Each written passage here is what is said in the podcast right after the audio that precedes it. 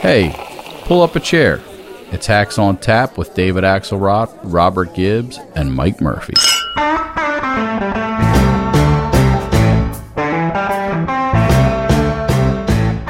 Hello, hackaroos. We don't have a soundbite at the top of the broadcast today because we won every second of time, and I'll tell you why. We are doing a world record breaking hacks on tap here. What's the world record? Well, we're going to try two guests, a double header. We've never done that before. Why? Well, the election's almost here, Gibbsy, and we want to do a deep dive on some Senate races. And we can talk congressional governor too, but we're going to we're going to reach out to uh, two superstar local political journalists who know their state better than anybody. Uh, and we're going to take a look at Nevada and we're going to take a look at Georgia. Uh, so, why don't I hand it over to you, Admiral Gibbs, to introduce our first guest, an esteemed ink stained wretch and a friend of the show. Why don't you bring him in here? Yeah, Murphy, thank you. And I'm really excited to do this and really excited to have two guests. And as Murphy said, two experts of their state. Today, we are going to start with the one and only, the incomparable Jon Ralston, the CEO of the Nevada Independent. And if if you have thought about Nevada politics, if you have Googled on Nevada politics, if you've done anything uh, surrounding Nevada politics, you have run into something that Jon has written, something he has said, uh, a TV show that he once taped with some obscure candidate or whatnot. Uh, Jon, welcome to Hacks on Tap. It's nice to be with you. And remember, you were on that obscure TV show at one time, Gibbs. I do remember that. I uh, I do remember that. Good times. Uh, I only heard about the viewer complaints, but that's you know that's typical. Wherever Gibbs go, goes, they and they're follow. still coming in like six years later, Mike. yeah, believe me, I, an angry public. So, Jon, thank you for being here. Let, let me launch with a a, a, mini rant here, uh, a rant of affection.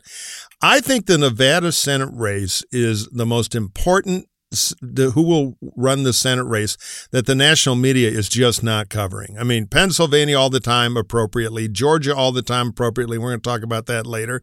Wisconsin appropriate, and there are a few others. But the the Nevada race is fascinating. It, has got the issue of the emerging Republican potential strength in the Latino vote. It's an organized labor state. It is a pro-choice state. The abortion issue, the everything is there in a race that just seems to be too close to call and locked in with the polls always, you know, sometimes somebody will be two points ahead, but it, it, it the state motto is going to become the margin of error because this thing is just locked in a, an essential tie. So you can be our Sherpa here and, and guide us into the complicated world of Nevada politics and what's going to happen in the race. What, what's your top line take? And then we can dive in a little. Well, I do think that it, that it is a complete toss up margin of error race. It may lean slightly towards Laxalt Adam Laxalt, the challenger against Catherine Cortez Masto right now. But uh, especially this year, and you guys know this better than I do, on October 18th, I'm not going to make any kind of pronouncements yeah. uh, uh, uh, on, on what's what's going to happen. You know, but this is my constant frustration, as both of you guys know about Nevada mattering, and and and and I'm out there talking about that all the time. And I don't know why the national media.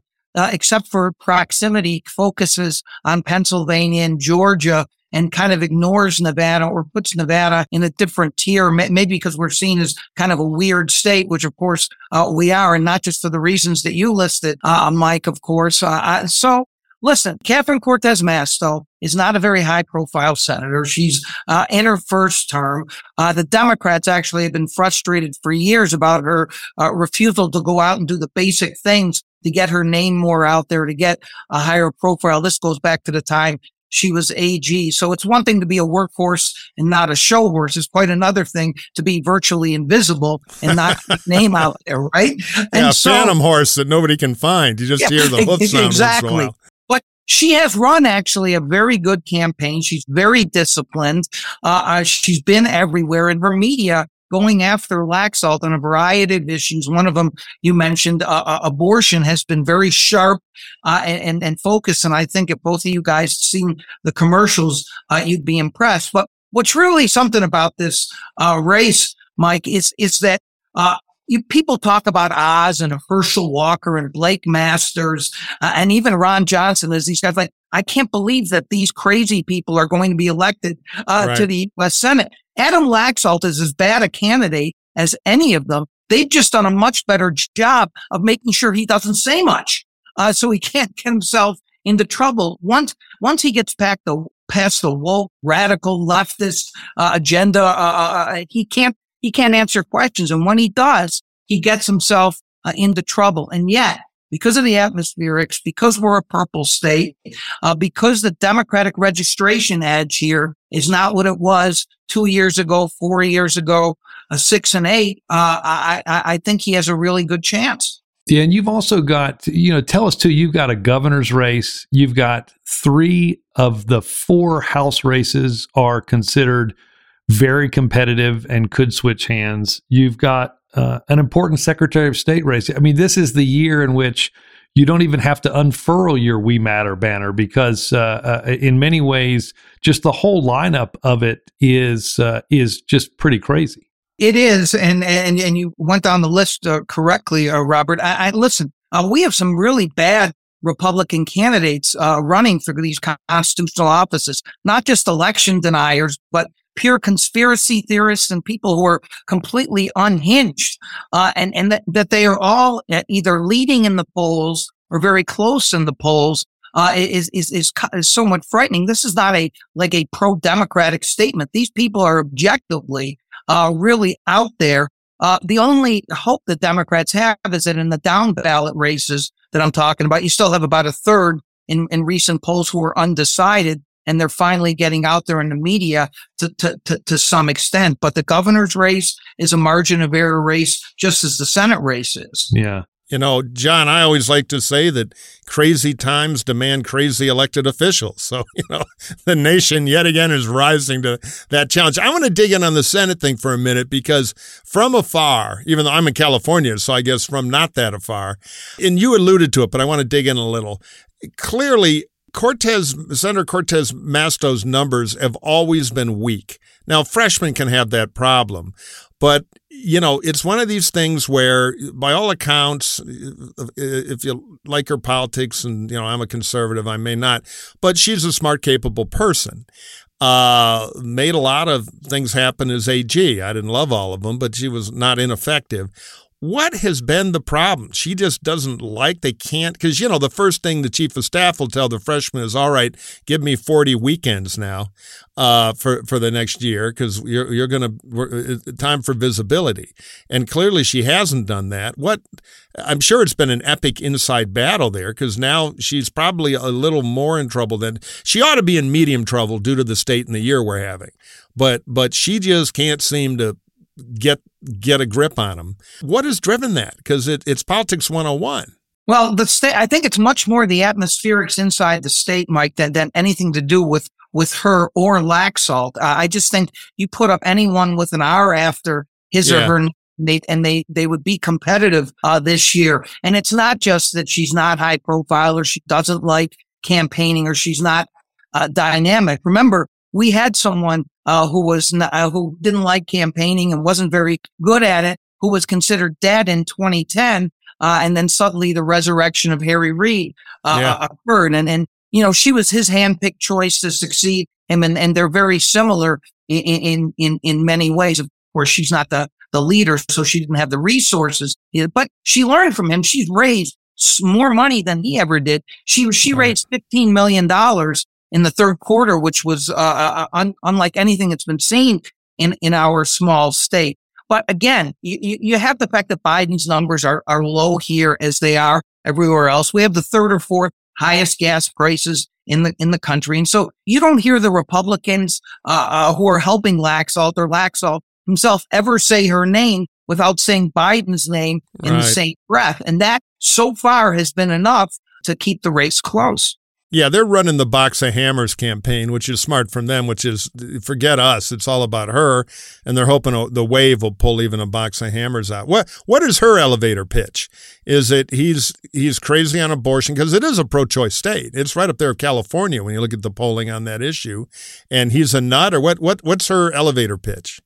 Well, her elevator pitch is they're, they're using, I mean, I've said it before. You could meet uh, Catherine Cortez Masto on the Las Vegas Strip and say, nice weather we're having. And she would say, did you know Adam Laxalt is pro-life?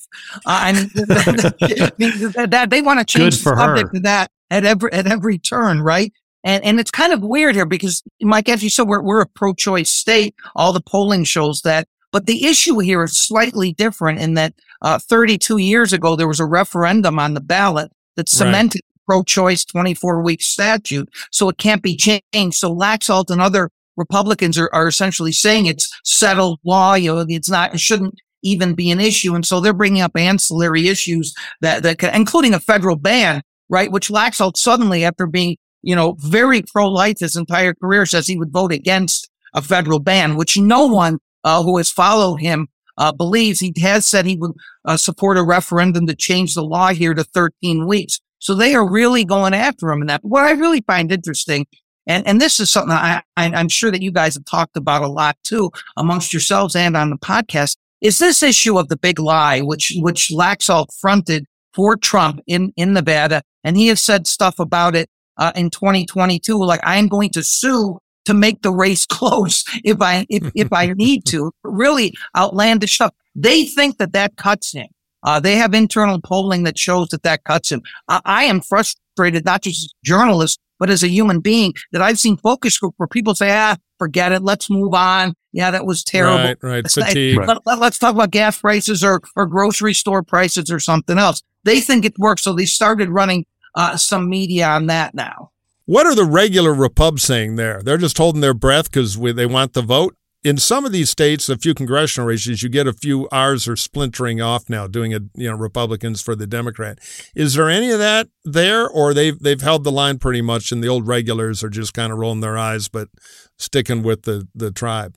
It's a great question. Um, there have been a few elected officials in rural Nevada where Democrats always do terribly, obviously, in the state who have uh, endorsed her. But one one of the uh, little known things about the Republicans here and Laxalt, as many Republicans, not just uh, uh, elected officials, but rank and file Republicans don't like him. They, they, they, they think he's an opportunist who moved here to run and they're correct. And they're really mad at him. And you guys will get this for blowing the governor's race in right, 2018, which helped, which helped give, uh, the, uh, the Democrats complete control of Carson City and the ability to draw all the lines uh, in in in the 2021 legislative session that really uh, uh, give have given them a chance in the legislature here that they may not otherwise have had if it's if there's a red wave. So he is not that well liked. Now again, none of that may matter if there is if there is a massive red wave here and he and he could and he could defeat here, but he is not a beloved figure in, in the Republican Party here. Yeah, and you know, you, you guys talked a bit about Dobbs. Just for our listeners, the second most number of ads run nationally on abortion have taken place in this Senate race, which is, I think, a pretty astounding thing. Uh, as you mentioned, I want to get to something you talked about a second ago, which is this vo- the voter registration in Nevada. And again, I, am uh, uh, I, because of presidential politics and whatnot, somewhat familiar with um, how this has been, and you see Democratic registration, as you mentioned, down. Republican registration down. Other, which is is is skyrocketed up. You also can vote for none of the above. I think on the ballot in in Nevada, which is sort of quintessentially Nevada, right? Tell us a little bit. I've sort of two questions here to walk our, our listeners through. One, what's what is why has this happened right why have you seen this kind of real change how are campaigns focused on it and knowing that Harry Reid's machine was what carried Democrats and particularly Reid through some close elections, w- what do you think? Um, what do you think remains of the Reid machine in in order to take advantage of all this? Well, there's a lot there uh, in all those questions, and let, let me see if I can cover all of them. So the Democrats essentially have any have had anywhere from a five percent to eight percent lead uh, uh over the Republicans by election day since 2008 uh, uh, essentially. That is now down uh, to under 3%. And, and that's a real warning beacon for them. But more than that, excuse me, is the explosion of other registration, especially independent registration. Now, a significant percentage of that, maybe as much as two thirds, based on some numbers I've, I've, recently gotten from the Secretary of State's office, is the motor voter bill that had, that they passed here. You go to the DMV and if you don't choose a party, you are defaulted to nonpartisan. So you have, they're, they're, they're the plurality in the state now that never mm. has, has occurred there Uh, that they're they're more than a third of the entire electorate. I think it's about 678,000 voters out of 1.8 uh, million uh, registered here. And the question is, and this is the key question: is who are these people? Um, uh, are are they actually going to vote? I mean, if you didn't want to register to vote and you got the fault, and even if you got a letter saying you were registered, are you still going to vote? Which of those independents are really Democrats? Which are really Republicans? The campaigns that are most skillful at finding them and, and, and, and turning them out are the ones who are going to win, which gets to the last point, and that's the Reid machine, which is legendary in this state for spending a lot of money uh, to, to, to register voters and then turn them out.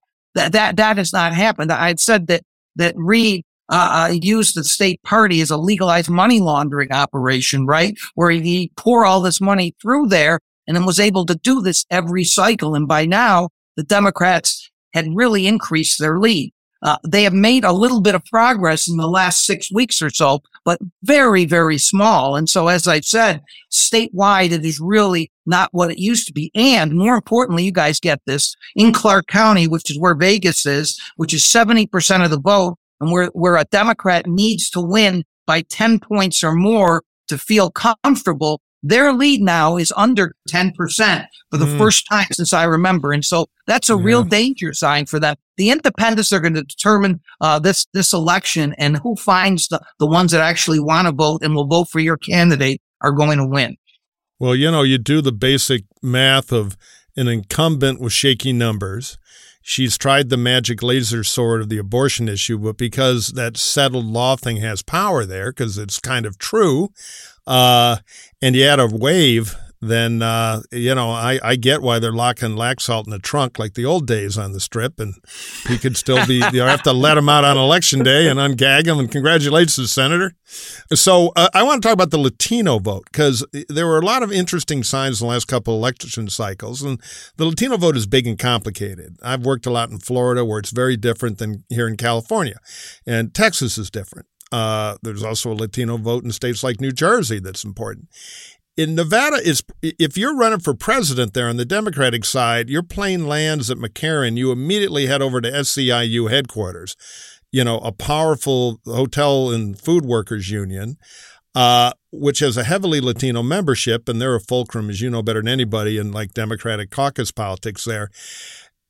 I, the Republican view is the sane Republican view is if you put one of our candidates in a room full of Latino voters, even who have leaned Democrat, this year they're going to talk about gasoline prices. They're going to talk about grocery. They're going to talk about didn't you have it better before? Good paying jobs. You put the average Democratic candidate in there, you're going to get, hear about identity politics and, and, and that sort of thing. Is that what's the equation in Nevada? And do you think that is somewhere Laxalt could get a margin in a wave year better than usual for an hour historically? Or does the labor factor there, which is kind of different, Nevada much more labor oriented, kind of like Southern California, uh, Latino vote, uh, will that will that help her hold the line? He forgot about the, about the culinary union, so uh, help him oh, with yeah, that of a course, little bit. Of course, I, I have, I'm yeah. like search and replace. I just say SEIU every time yeah. public employee that are teachers. But you're right, culinary. But the more important correction, Robert, to what Mike said, is it's not called McCarran Airport anymore. It's called right. Harry Reid International. I know, so. I know, but I I wrote an angry letter trying to get him to name him Pat Geary Airport after the senator and the Godfather, which is my view of Harry Reid after those cheap shots at Romney. But anyway, yes, that's right, Harry Reid Airport. My offer, Senator, is this: nothing. Yes, that was that, that was that was Pat Geary. Right, right, with the great G.D. Spradlin, a wonderful character actor who was actually a Democrat, kind of politically active guy in real life. But anyway, back to the question it will it will be more fun to talk about G.D. Spradlin and what a great actor he was in all those different uh, roles, uh, uh, oh, including Apocalypse Now. But we'll, we'll get to we'll get to, we'll, we'll, let me get to the Hispanic vote and and and the culinary union. When Catherine Cortez Masto first ran, Mike, in, in 2016, she ran against a really good candidate. She barely beat by the name of Joe Heck. Uh, oh, yeah. who had a military background and he, and he was a congressman. And he was the first candidate I saw did a little bit more than a sop to the Hispanic community, went on Spanish, Spanish language television, did all that kind of stuff. Uh, and he might have beaten her if he hadn't got caught up in the Trump vortex at the end. I'm with him. No, I can't vote for him. And he uh, went back and forth. And I think that really cost him the race. He could have won that race. This time, the Republicans really understand uh, all the polling that shows Hispanics care more about the issues you referred to. Like they, they've never had immigration generally. No, no, no, no demographic group is monolithic, but they never had immigration as number one uh, right. here. And, and, and even though there are a lot of un, undocumented uh, immigrants in Nevada, but now more than ever, they care what, you know, everyone cares about, about, about gas prices, inflation, uh, et cetera. So, uh, the real question is, is can the first, I mean, this is amazing, uh, uh, experiment. The first Latina ever elected to the U.S. Senate uh, can't, if she can't hold the Hispanic vote, right. then nobody can hold the Hispanic vote. The polling shows that, that she has anywhere from a, a, a 10 to 20 point lead over Laxalt, but that's, that, that, that is, she needs to do a little bit better than that. And I've seen her not at 50% among mm. Hispanics. Think about that. That's devastating. She can't win. Now, the Democrats believe a lot of the Hispanic community makes its decisions late. Uh, and so they're hoping for that. And they're hoping for what you alluded to, the culinary union, which is, uh, has worked in concert with the, with the Reid machine for, for a long time to turn out the Hispanic vote. More than half of that union is Hispanic. They've gotten a significantly, a significant number of their, of their workers registered now, and they're able to drive them, uh, to the polls. And because the way that voting in Nevada has changed, this is another wild card that started in 2020 where every single voter gets a mail ballot. Right. You have a large group uh, that can gather in, in the union hall, right? And here's here's your mail ballots. Right. Uh, here's what we think you should do, and they can deliver them as well to to to to the polls. So could that make a difference? Maybe. Yeah, you know, I would just say if I were Cortez Masto, I'd instruct when you're driving to the polls over at the Culinary Union, don't stop for gas on the way. That would be my free strategic okay. advice there. Gibbs, you want to bring us home with the last question, and then I want to hear from Jon where people can follow him and uh, uh, keep up with his work in uh, Nevada. Yeah, two things, Jon. I want you to uh, tell us a little bit about your current project as the CEO of the Nevada Independent. Then I have a quick exit question for you. So Nevada Independent is a real labor of love. It's a, uh, after a long career, as you guys know, covering politics here uh, in print and TV show, uh, I decided I, I, to start this nonprofit uh, news site, uh, uh, kind of modeled after the Texas Tribune, in in 2017, and it has been the most exhilarating and most exhausting thing I've ever done. we started with six people. I hired the best young reporters in the state, and we just hired our 22nd employee. So I'm, I am thrilled that we are surviving and thriving. We're the go-to place now for coverage of government and politics and campaigns in Nevada. So I'm knocking on wood here that we're going to keep going. All right. Here's my exit question for you, Jon. In, I want you to fill in the blank. All right. In 2024, in the presidential primaries, in what order will Nevada vote? Well, Nevada's for going to going to be first. And then there's everybody else who's not nearly as important. Uh, and, and uh, you, you ought to run for governor. I could be more confident in saying that if if yeah. uh, Harry Reid may rest in peace were still alive because he could really influence that in the way that we got the early caucus way back in 2006 or seven. Uh, right. It's it's competitive as as you guys know, but I think Nevada's made a pretty good case because we are more than people think a reflection of, of, of America. We're a very demographically diverse state. And so mm-hmm. I, I, I know I'm kind of blinded by my Nevada partisanship here, but I'm hoping we go first. But you think they will they'll replace Iowa? And Iowa's blown itself up, and you're the other caucus in the phone book. So you're you're just bolt on, easy move there. It makes sense for the D's, I think. Which changed from a caucus to a primary because everyone hates caucuses now, mo- mostly because of Iowa right? And so the last right, le- right, right. So last yeah. legislature changed it to a primary, so they're hoping that that helps us get number one. New Hampshire's not going to go gently to that good night. Oh God, no! I mean, no. It, it, no. this is like planning to invade no. the Ukraine. Ah, we're knock them over in two days. Well, yeah, you, they're they're a bunch of fierce uh, woodchucks up there. I uh, I think that if it, it's not a caucus, that could be tough. But we're seeing. Yeah. So, Jon, uh, just I know that I said that was the exit question. For our listeners, the polling last week had uh, Cortez Masto up two in a USA Today poll. Your outfit, the Nevada Independent, had uh, Laxalt up four. Do you are you guys polling again before uh, before election day? Yeah, we're gonna do one that's gonna. Uh, I, I think it's going in the field next week, and we'll release it about ten days before the election, something like that. How do people follow you and the Independent? Uh, NevadaIndependent.com. Please check out the site and hit the donate button if you get a, if you get a chance. We survive uh, by our donors, and I'm at Ralston Reports on Twitter. Outstanding, Jon. Thank you for uh, thank you for spending some time with us. Uh, as, as Murphy said, I, I don't know why reporters aren't out there like staying at a nice hotel, charging a, a little nice dinner to uh, to some national media outlet, and, and following this race. It is hugely important. Uh, it, it may well determine who controls the U.S. Senate. Uh, and uh, some big races all the way down to Secretary of State. Jon, thanks for spending a little time with us today. Great to talk to you, Johnny. All right. Thank you. All right. We're going to leave for a minute to pay the power bill, and then we'll be right back. Now, a word from our sponsor, BetterHelp.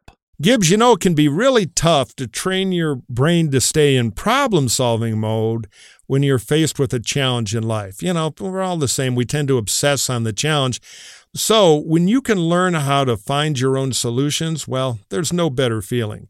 That's what a therapist can help you with. It makes you a better problem solver, giving you the right tools, which makes it so much easier to accomplish your goals, no matter how big or how small. You know, Murphy, we've talked a lot about this. I mean, there's been some trying times, the pandemic, we've been through a lot. And uh, I think a lot of people have been worn out. They've needed to reach out, they've needed some help, and, and that makes a lot of sense. So if you're looking for some help out there, if you're looking for a little less stress in your life, you want to feel a little bit more confident, you want to feel like your old self again. If you're thinking of giving therapy a try, BetterHelp is a great option. It's convenient, accessible, affordable and best of all, it's entirely online. You get matched with a therapist after filling out a brief survey, and you can switch therapists at any time. So, when you want to be a better problem solver in your life, therapy can help you get there. Visit betterhelp.com slash hacks today and get 10% off your first month. That's BetterHelp, B E T T E R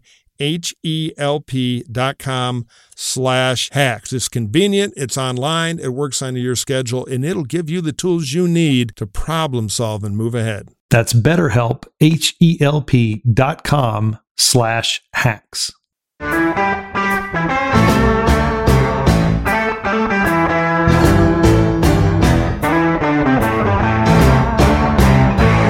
All right, now we're going to flap our hacks on tap wings, fly across the country to the great state of Georgia, where expert local political reporter and ink stained wretch who knows everything about politics there, Greg Bluestein, is with us. And, and Gibbs, let's start by plugging the book because you you wave that thing around every day. It's your favorite book of the year. Loved it. If you haven't bought it, flipped how the how Georgia turned purple and broke the monopoly on Republican power. Man, that that title just sings, Murphy. Uh, it, uh, but it, sex it and is, violence all over it. It's a bestseller. no, but it's it, Greg's Greg's book after the 2020 race. It gives you a sense of of kind of where we got to, how we got to where we are right now. So if you haven't bought it, buy it. If you bought it and haven't read it, read it, and uh, you'll be where we are. Greg, let's start. I, I you know first of all, what a crazy like three or four days in uh, in Georgia politics. You've had yeah. debate after debate and all this sort of stuff. I, I, maybe the best place to start is with Friday's debate, and uh, you know we wrote uh, on in our hacks on uh, on tap.bulletin.com newsletter, you know that that the Georgia debate on Friday and the Pennsylvania debate in a week or so are, are probably the, the return of vital debates uh, potentially as being seminal events in these races in, in, a year in which I don't think many people are, are doing debates. In fact, we just we just covered Nevada. There's not even a statewide debate scheduled in that Senate race. Walk us through, and I rewatched it again this morning. Do you think the Warnock campaign accomplished what they wanted to get out of that debate on Friday? No, I don't. And and first of all, I agree with you. I, am so glad there was a debate because I did not think there was even going to be debate. I thought that Herschel Walker was hedging and and that he would ultimately just say, "Hey, um, I I, I set these conditions, and Senator Warnock didn't agree to them, and we're not going to have a debate." So I was glad to at least see a debate. Um, but no, I don't, I don't think Senator Warnock accomplished what he set out to accomplish. Uh, and, and he had a chance face to face, head to head with Herschel Walker to bring up a lot of the issues that he's brought up in campaign ads that he's brought up on the campaign trail to really hammer him on his history of violence and erratic behavior. He got a few blows in there, but did he have sustained, you know, attacks? No. Um, I think he was better at the Sunday debate in which Herschel Walker didn't show up and there was an empty podium. But of course, that's a completely different venue, and it was not nearly the national. Though the podium affair. had a couple of good comebacks, I'll say. You know, there, there were times where I thought, you know, you know, we could use a podium.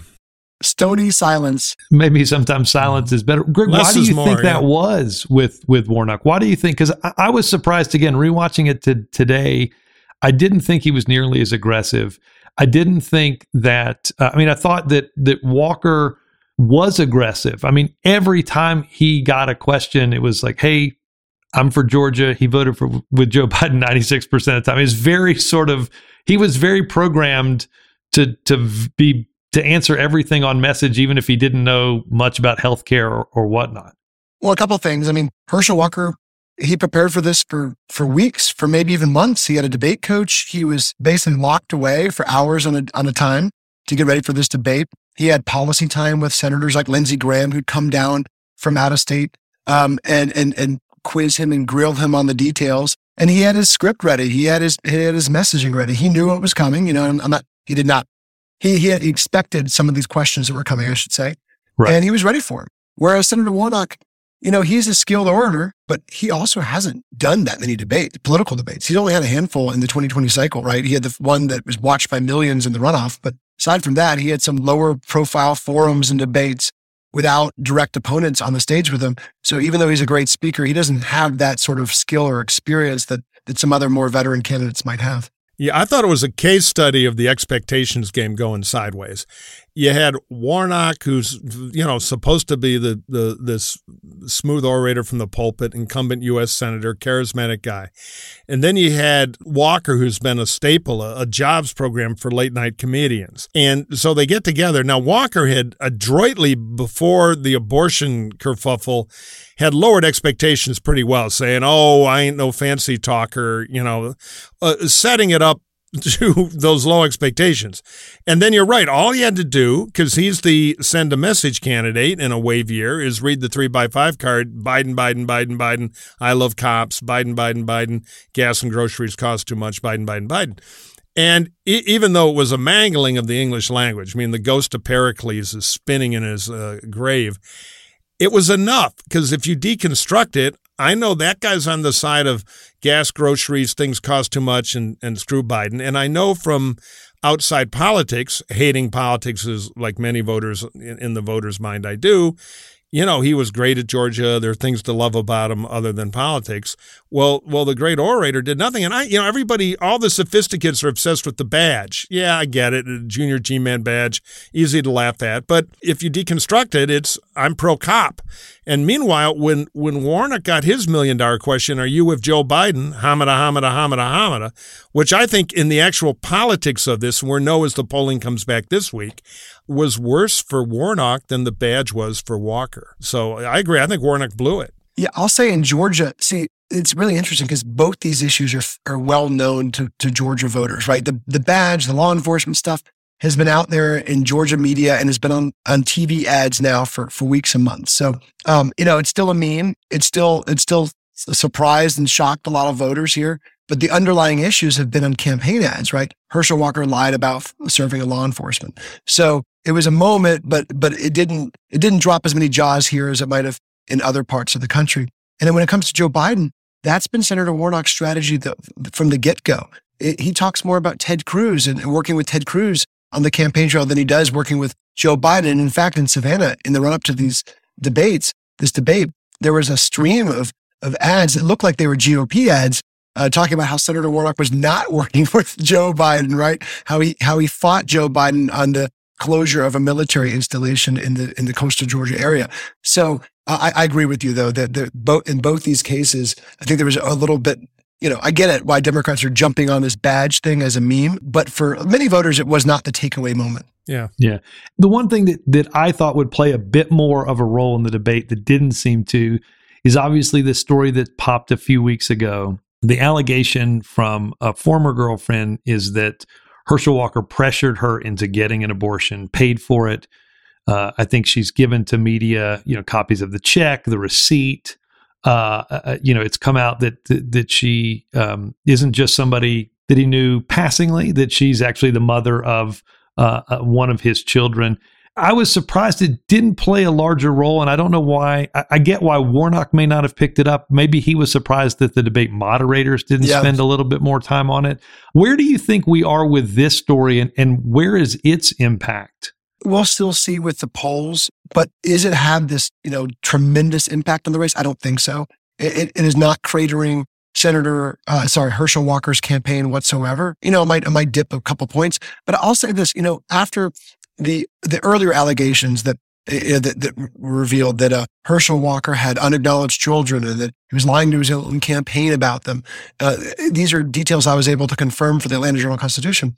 Um, Warnock's campaign was kind of like, huh, you know, it's interesting, but they weren't going to seize on it. It was kind of like this was another piece of paper to add to the pile. If this, yeah. if these allegations were leveled against Governor Brian Kemp or another Republican without that reputation, it would be one thing. But for Herschel Walker, who already was being pummeled with ads uh, about his erratic behavior, about his blunders, lies, exaggerations, violence, all that, this was just another piece of the of the framework, I guess. Yeah, no, that that's a good point. The the stuff that's bouncing around nationally is all burned in down there. The, the, the Warnock guys know if you're a pro-choice voter and that's your number one issue, Warnock has you. If you're a pro-life voter, you're going to hold your nose, but you know, well, Mitch will make them vote right on the issues I care about. You're not going to pop over to Warnock because the guy's a hypocrite on abortion. It's just the, those those lines are drawn. The question is, how does the Warnock campaign find a way, in my view anyway?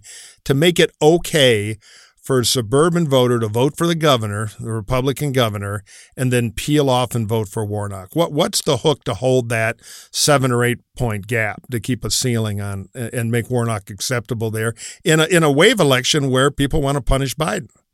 You know, and the federal stuff gets tied up. Yeah, I think you saw that in the debate. Yeah, yeah, he's trying. Yeah, he wouldn't answer the question about uh, whether Joe Biden should run again. He said, "I haven't thought about that at all." Of course, he's you know I've I've asked yeah. him that question, so of course he's had that question before.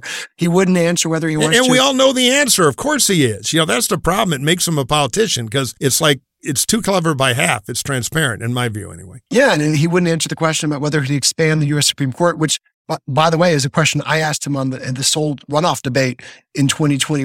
I guess it was 2020. Um, and he answered the same way. He he said, "Oh, I'm not worried about Washington politics. I'm worried about I'm worried about Georgia." Um, and so that's the way he's trying to strike this balance. It's really interesting because there is a profound, a significant split ticket trend in Georgia. Our latest poll showed about 8% of Governor Kemp's supporters are backing Raphael Warnock. This right. is something that's sort of unthinkable in Georgia, where, where in most other states in the country where politics is so uh, polarized, you don't see too much of a split ticket trend where meanwhile you have a significant number of Republicans, or at least indicating that they're that they're not going to go uh, all in for Herschel Walker. Yeah, I think that's going to be an interesting dynamic to see how that carries forward in the in the last three weeks of this. Walk us through. I mean, obviously, there's an enormous governor's race there. The incumbent Brian Kemp, uh, you know, and his tangles with with Donald Trump and winning the primary uh, and also Stacey Abrams and sort of the field organization that she's been really working on and, and honing for years. Where, where does that race sit, and how do you see the impact of the governor's race in the Senate race, in addition to some of that split ticket voting? You know, it's interesting because the polls show Governor Kemp about five, six, seven, even 10 points ahead of Stacey Abrams. Um, she says the polls are a snapshot and it's a question of who they're taking a picture of. You know, she says basically they're not showing a, an accurate portrayal of Georgia's electorate. But her issue is that in these same polls, Raphael Warnock is ahead or is neck and neck with Herschel Walker. Um, so either way, um, she feels like she's in striking distance. Governor know, he's not going to be complacent, but he, they're they're pretty confident, and you can see it in their campaign. They're not releasing new policies every other day. They're not they're not you know they're they're not acting with an urgency on announcing new new efforts to go energize conservative voters. Instead, they're actually playing to the middle a little bit more than I've seen them at least. He's campaigning in the suburbs, something he didn't do in 2018. He's talking to black voters, something he largely bypassed in 2018. So he's trying to knock Stacey Abrams even more on the defensive. But is he hanging out with Herschel Walker on the campaign trail? No. Is he a, a really in a close alliance with Herschel? No.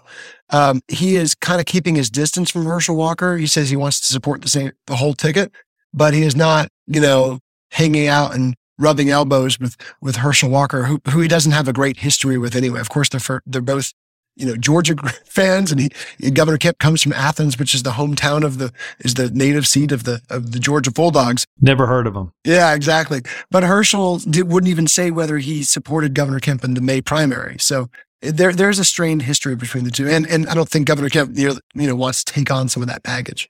Here's something I'm fascinated with. Stacey Abrams was a huge national deal after her near miss last time. Uh, in our new era, where if you're interesting, you you can just keep getting bigger.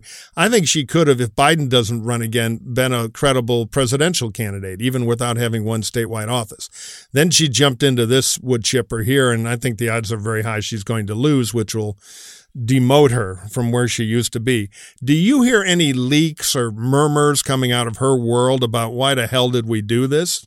What's the morale like in, instead of inside, excuse me, of the Stacey Abrams, the future of the Democratic Party world now that the second time around may the sequel may er, er, turn out to be a bigger bomb than the uh, the original?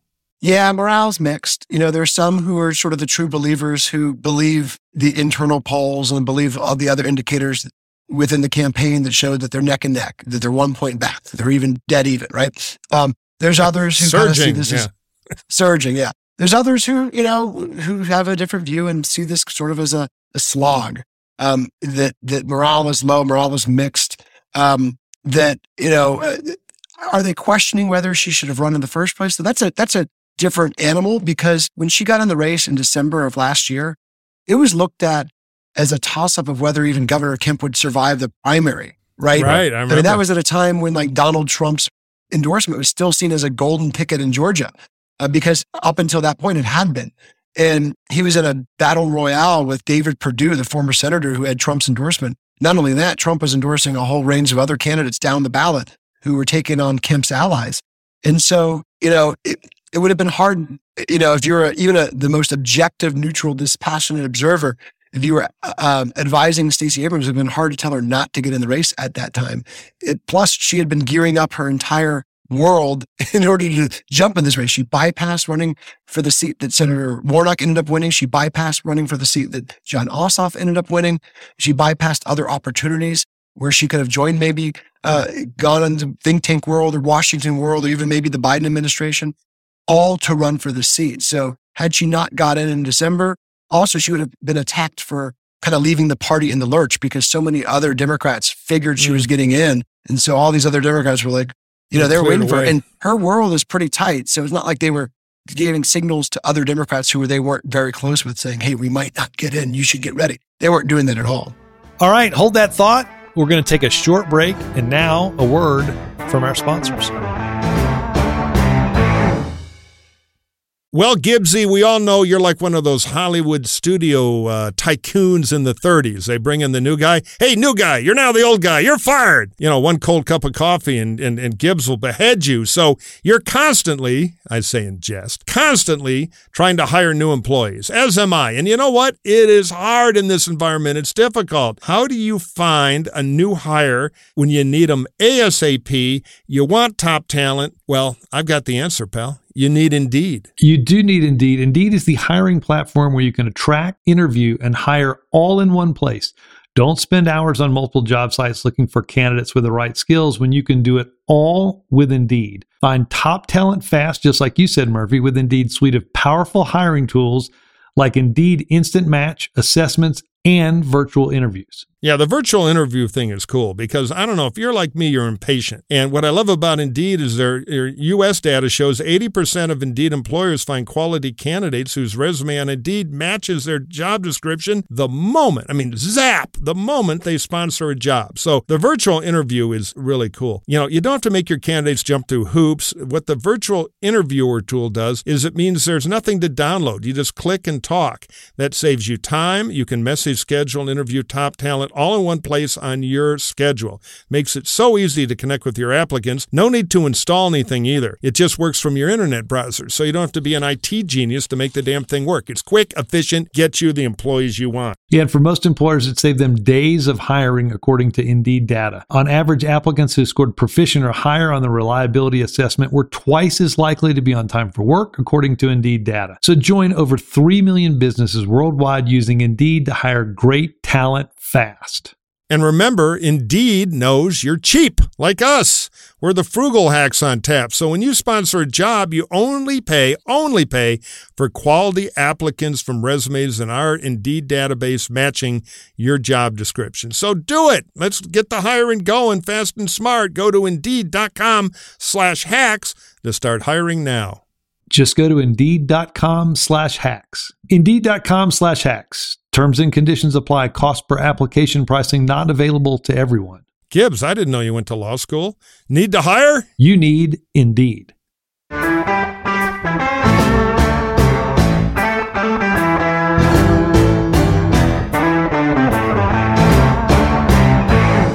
Greg, uh, let's switch just a second because I, I, I want to play forward this idea that the electorate may not look like um, we think it is in some of the current polling. Yesterday, early voting started in Georgia. I know you're well aware of it.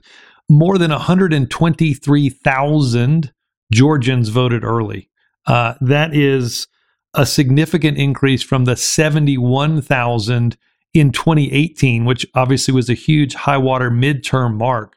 Obviously, we don't know exactly who all of these people are at the moment, but what what dynamic do you think, or what are what are what's the dynamic you're hearing on the ground there uh, on what this could mean for how the electorate looks uh, on election night, and and how that might shake up some of these races? Yeah, it's really fascinating because we don't know a lot yet. We don't. A, it's a three week early voting period, so we don't know if a lot of these these voters on the first day or the first couple days might have voted next Thursday, might have voted, you know, two weeks down the road, and you're just kind of, you know, polling out. We don't know how many, we know there's a significant number of early voters, and we know that the numbers tend to skew more, heavily African American than we usually see. Um, about a third of the, early voters are black, and that's a good sign for Democrats. But at the same time, um, it's still so early that no campaigns are crowing about this. Really, everyone's you know everyone's saying, "Hey, this is representative of the energy around the campaigns." Um, also, there is a there's been a shift here in Georgia for campaigns to really focus on getting that early voter turnout that first week. Bank your vote now. So that might be part of it. We might see a big drop off in week three.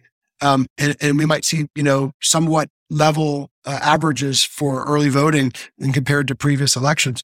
Or we might see a big surge, which validates Stacey Abrams' entire argument, which is the electorate is going to grow because folks are upset about Dobbs' decision and Kemp's policies. Yeah. It, it, does seem like you've got a classic, you know, we've talked about this a lot on the podcast, you know, and, and look, nationally, this has been sort of the theory of the case, which is, you know, there's two kind of different campaigns going on, right? And you saw this with the Walker debate. Lots of talk about gas prices, lots of talk about grocery prices, inflation, crime, immigration.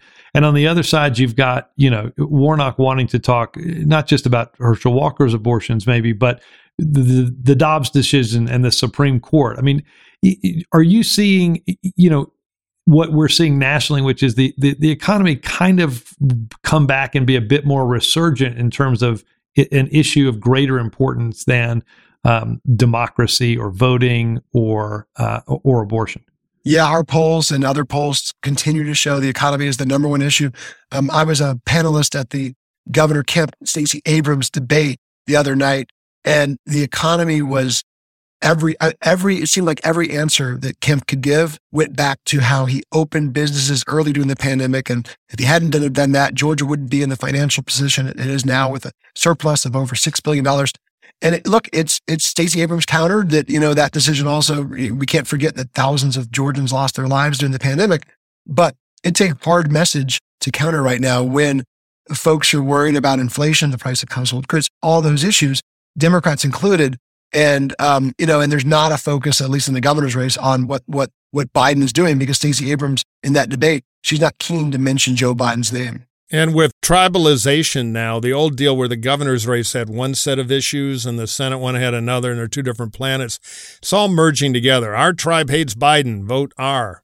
And in a state like, even with the demographic evolution of Georgia and becoming more urbanized and the suburbs exploding, it, it, it's still a state with a long Republican kind of right of center history. And if you really simplify things in a wave election where there's economic pain, because we know every time there's an election where the country is in economic pain, it's uh, 90% of the time it's going to be a protest vote against whoever's perceived to have the most power. That's why there've only been three midterms since World War II where the president in his first term has done well in a midterm.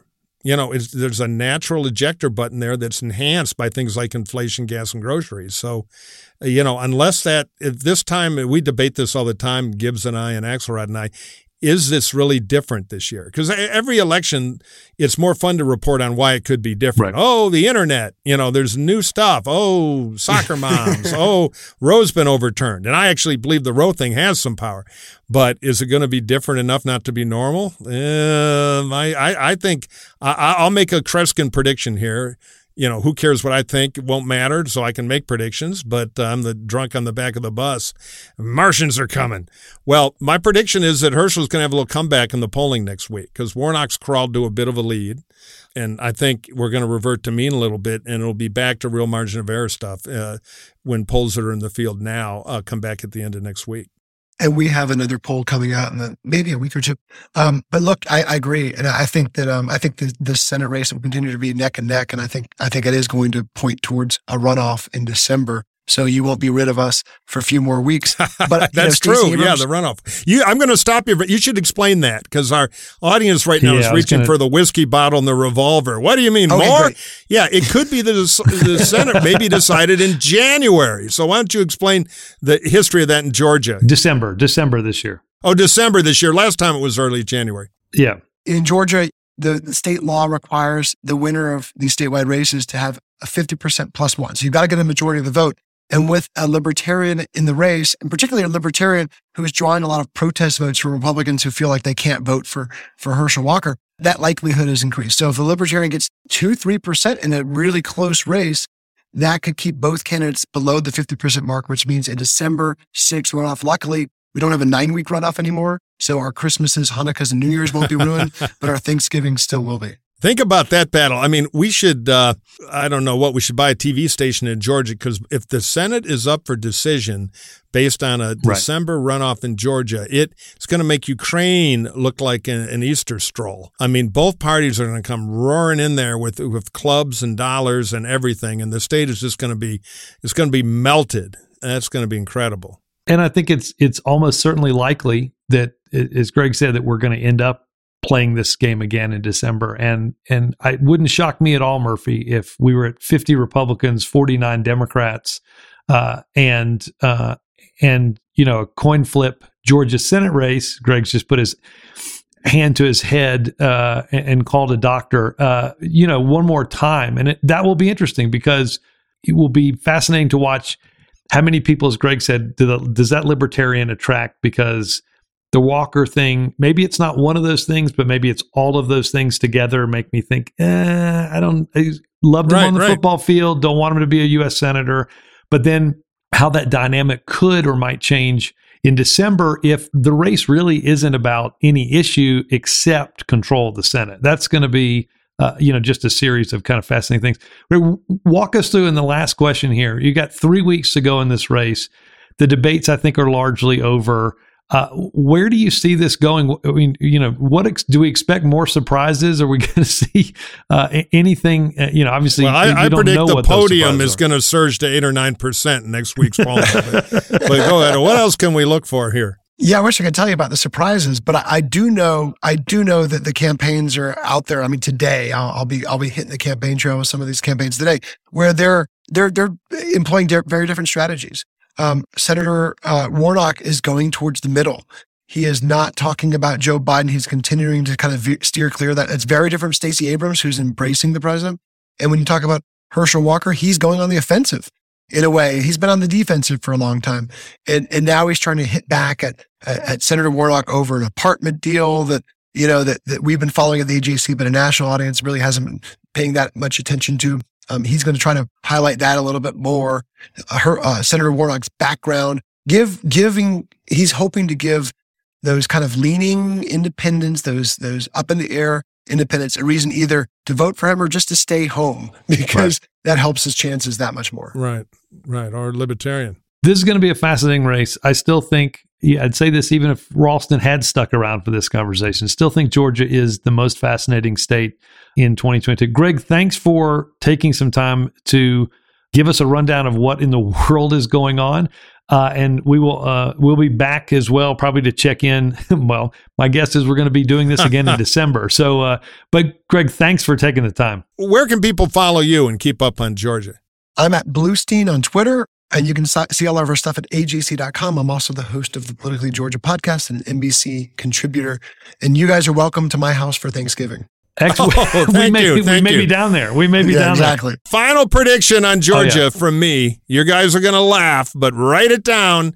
If Walker wins, and I think he has an excellent chance to win in a wave year, God help us, Trump will immediately start talking about him as his favorite pick for VP. And liberal heads are going to explode from coast to coast. So that that's coming. There you go. Upbeat note to finish it up with. Badges for everybody. Greg, thank Greg, thank you so much. Thank you. Thanks, Greg. All right.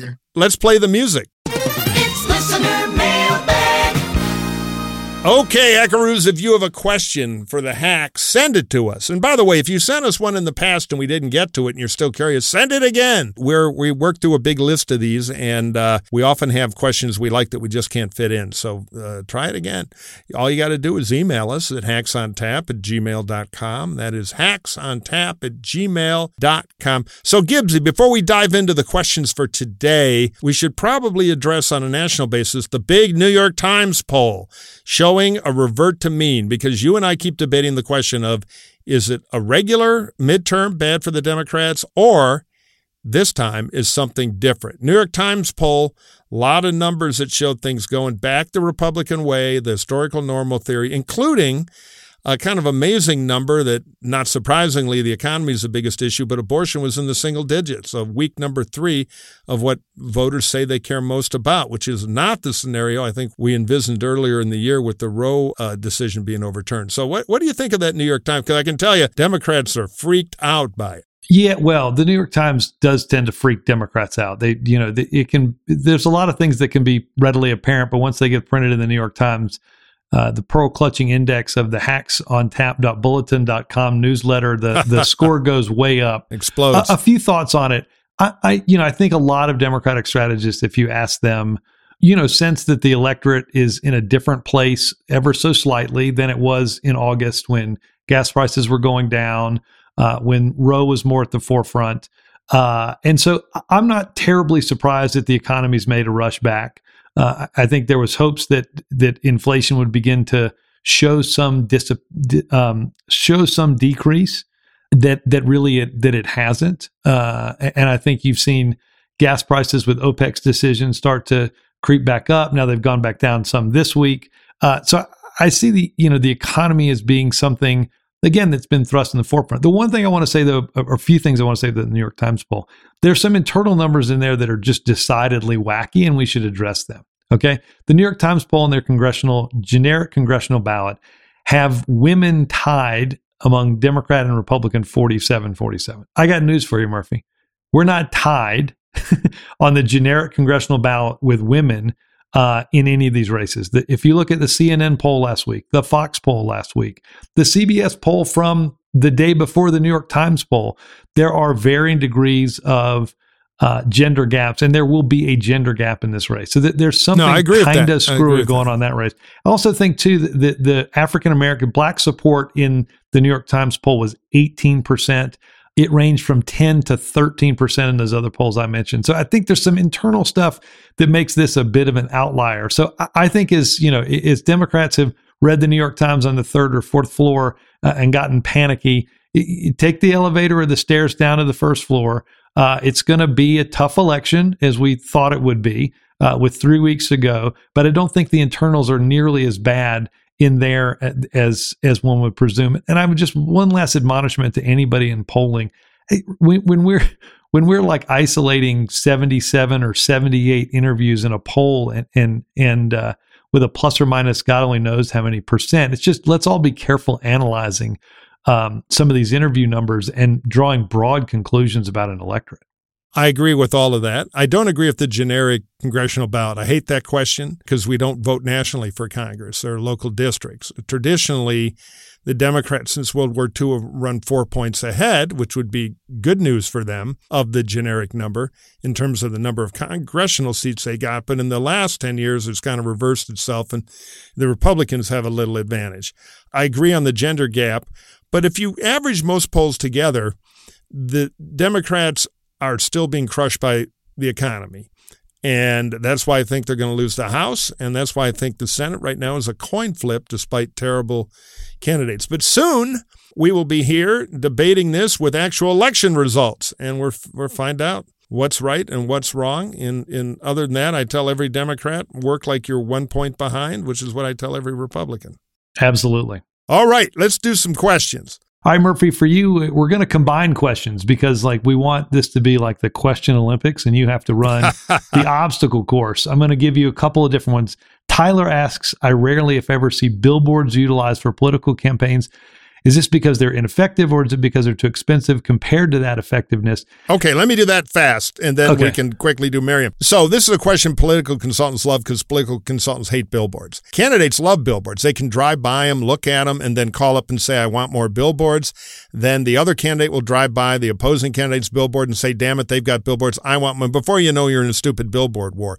Local campaigns that are often about just plain old name ID tend to use billboards a bit. In a statewide or congressional, any big campaign, television, radio, digital, so many things give you a much better return on investment than billboards.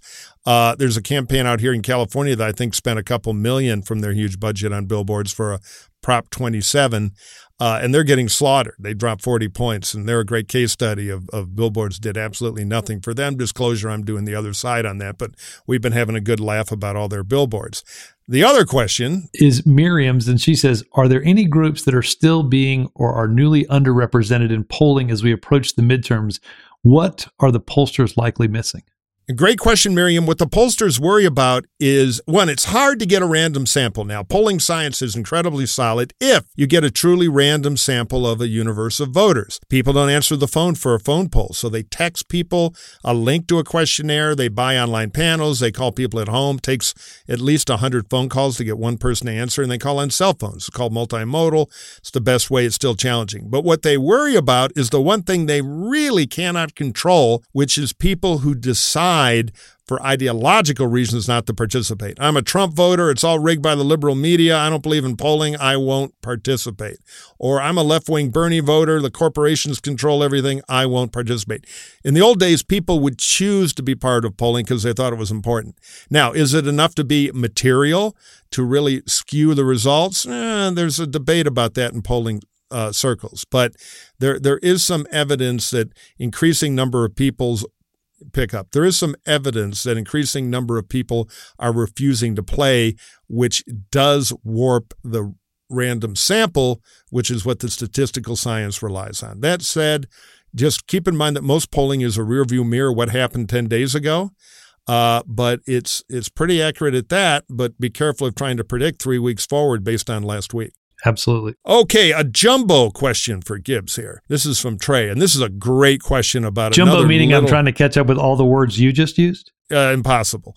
Um, so, but this is a great question about a race that we, we ought to do a dive on this in the next episode. It's from Trey for Gibbs. I've read a little bit about the Oregon governor's race. Do you think there is really a chance the independents will play spoiler and get a Republican elected governor of Oregon for the first time in 40 years? Or will the chickens come home to roost for Democrats? Gibbs? Yeah, it's a great question, and it is real. It is absolutely real. Um, and and a couple of things are at play. First of all, as you mentioned, you've got a very viable independent candidate that has raised a boatload of money and is running a fairly effective campaign. Former Uh, Democrat.